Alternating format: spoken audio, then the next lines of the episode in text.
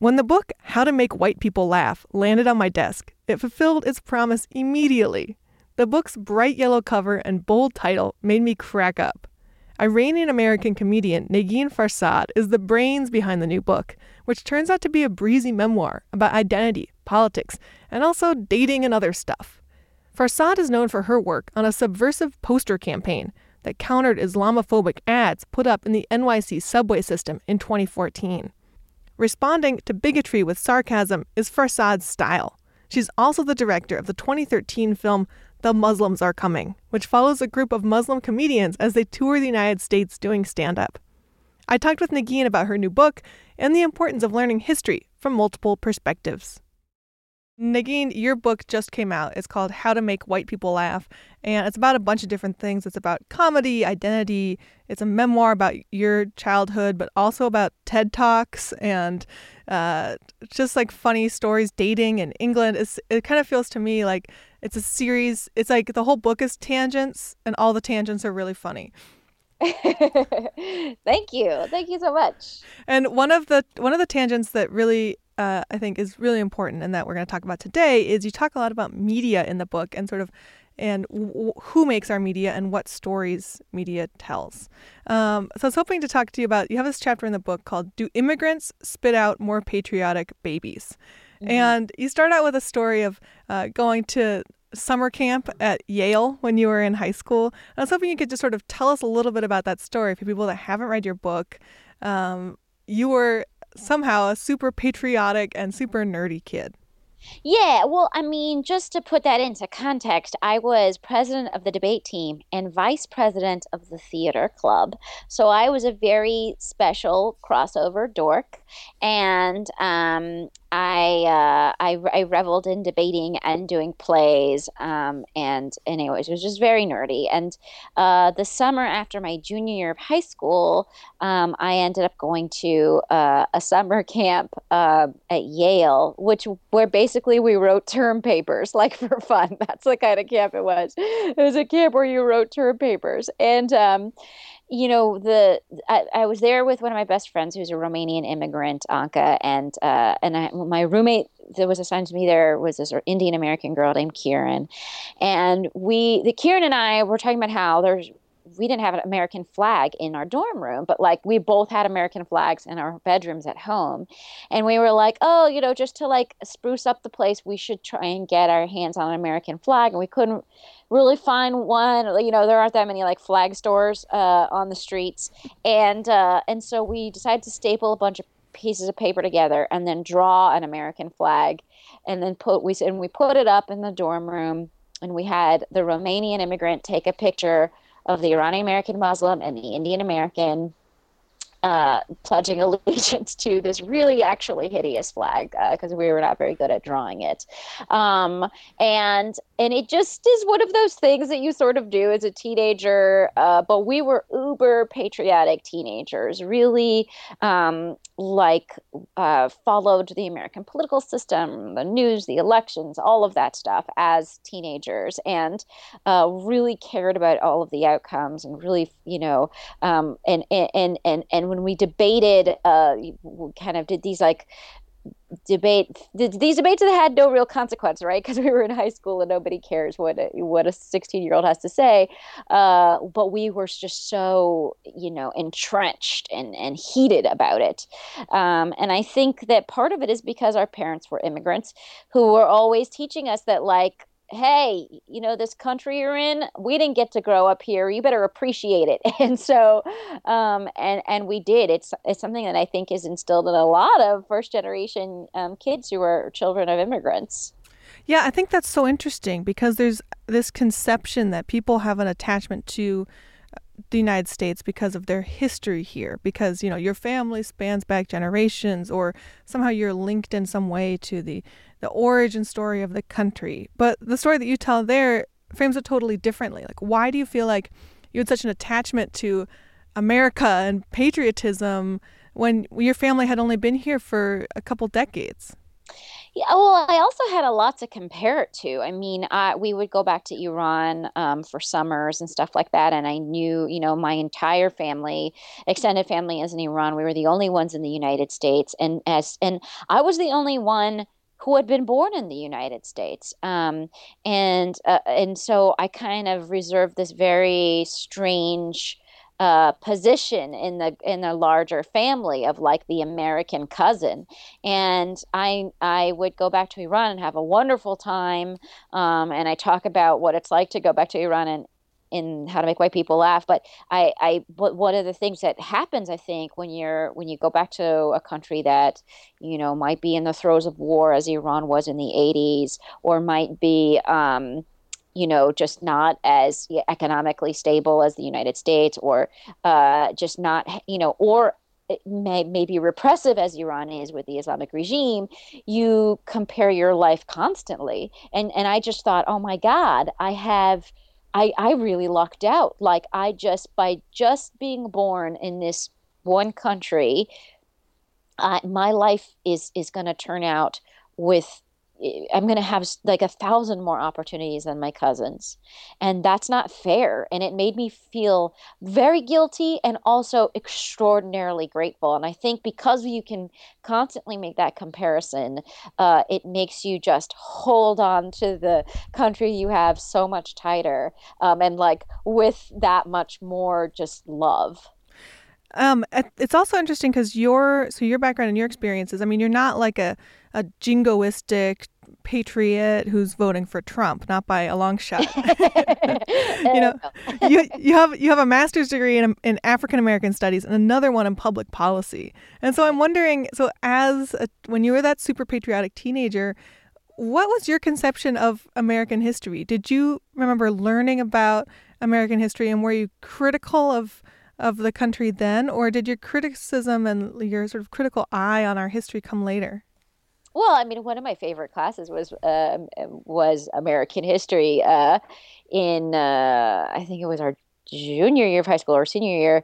And, uh, and you know, and I went on, um, so I had a, a degree, you know, I, I double majored in government and theater and as an undergrad, Uh, before getting those master's degrees, which like all these degrees for a comedian, uh, they're a requirement. Um, and I, uh, I, I always, I, I was very, I think in high school, like I definitely went through like lots of identity confusion. I went in, I was in a high school that had, you know, a, a really large uh, Mexican population, and uh, and I longed to be a part of the Mexican Americans. They had people like Cesar Chavez, and they had Ranchero music, and they had issues and icons, and all the teachers could pronounce their names. The teachers would be, you know, go down the attendance list like Aurelia, Rodrigo, you know, and they would like roll their R's. There was this whole like extreme recognition of uh, of this like ethnic group, and I just I longed for that, because when it came to me, they just didn't know what to do with me. They'd be like McGee, McGreem, like they couldn't pronounce my name. One teacher called me Noodle.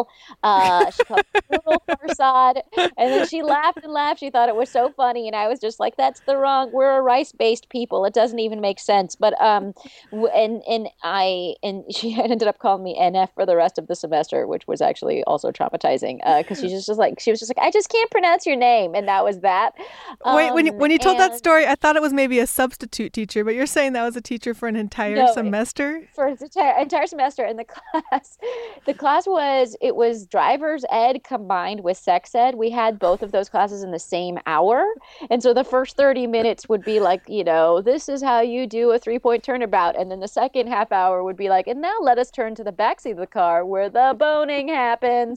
Um, and so then we learned about sex, but it was a, yeah, it was a full semester of this woman calling me N F. But, um, I think, you know, I, early on, I, I, I longed to be Mexican. And then one, I think like everybody, I was moved by the history um, of Black Americans, and how could you not be moved?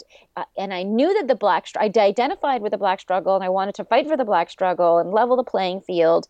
Um, and then in, um, and, even though I knew that the Black struggle was not my struggle, um, I sort of was like, eh, close enough. You know what I mean? And I think a lot of underpopulated ethnic minorities do that because they um, they they they just they think, okay, well, that thing isn't my thing. I'm you know I'm Pakistani, or I'm Indian, or I'm Sri Lankan, or I'm uh, Filipino, or whatever it is.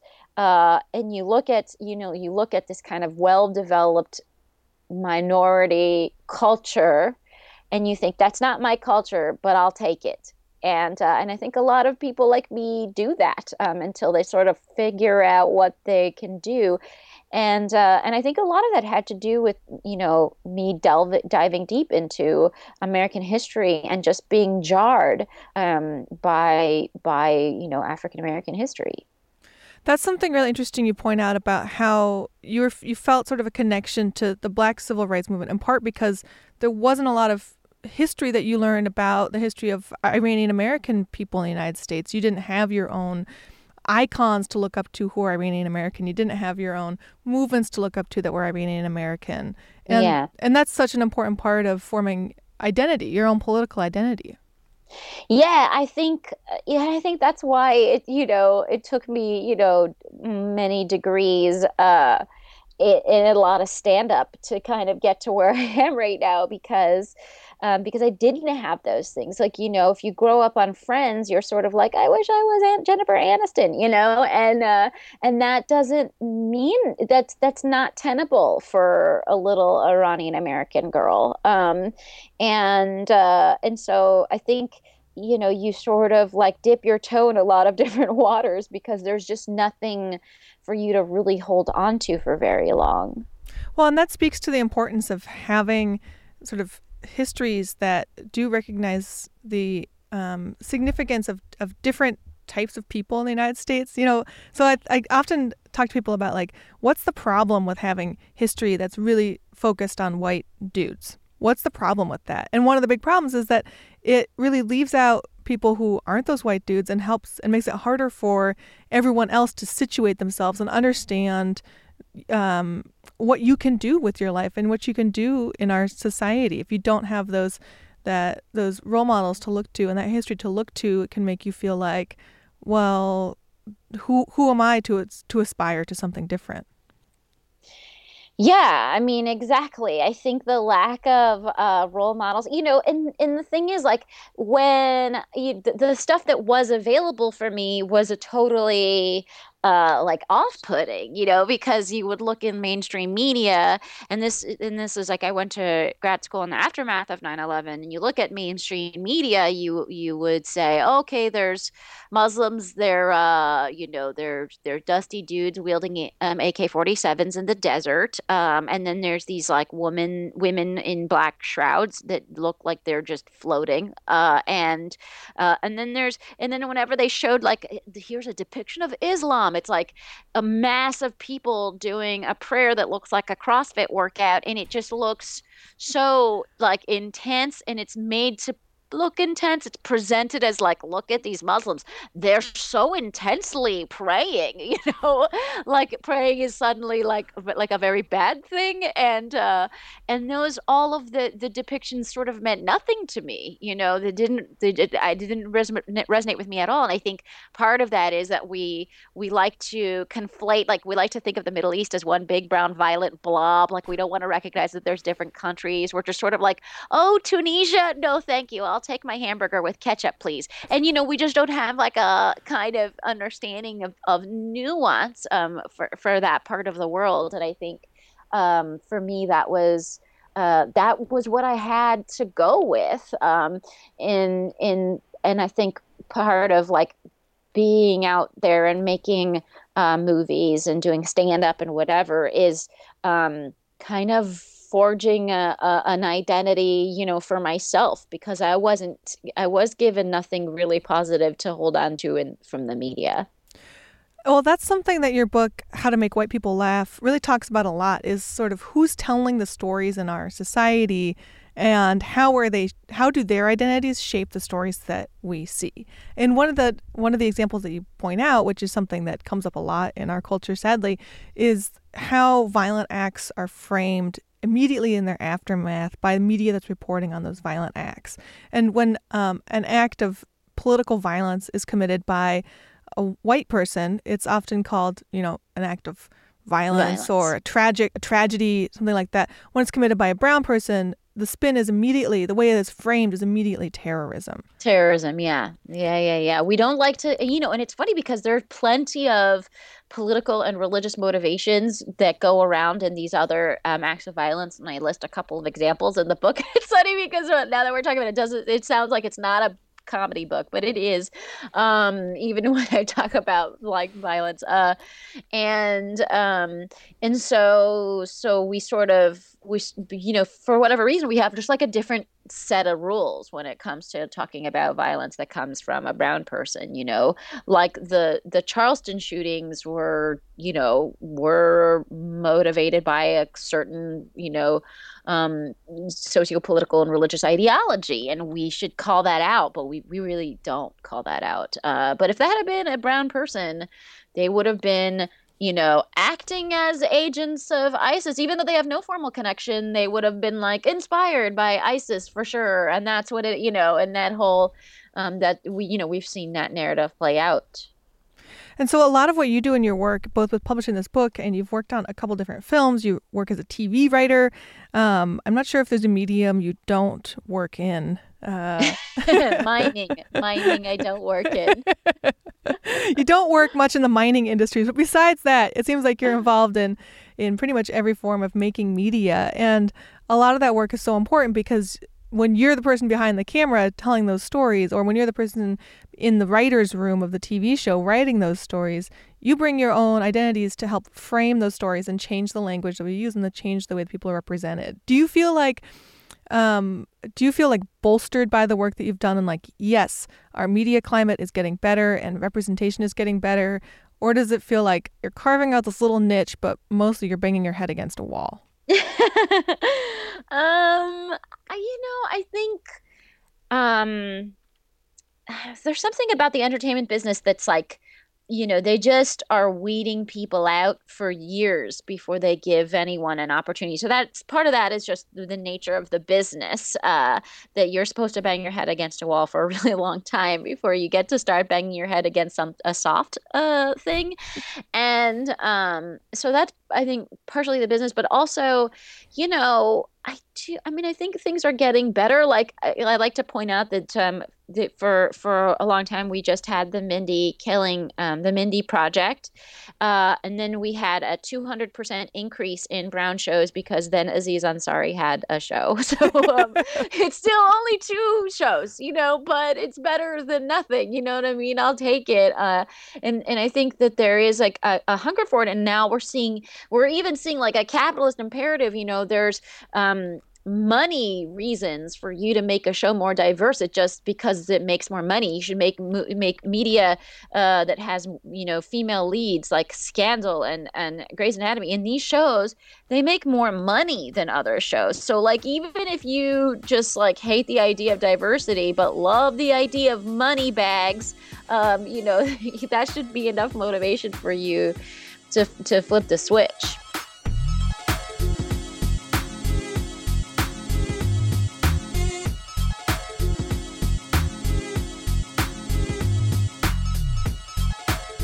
That was Negin Farsad. She's currently touring the country talking about her book, How to Make White People Laugh.